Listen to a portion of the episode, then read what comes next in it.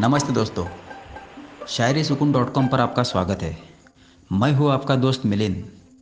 आज हम पिता इस शब्द पर तीन नायाब शायरियाँ सुनेंगे। तो ज़रा गौर फरमाएगा कुछ चाहूँ और वो मिल जाए, ये अब मुमकिन नहीं। अरे याद आया ये नसीब है, मेरे पिता का दिल नहीं।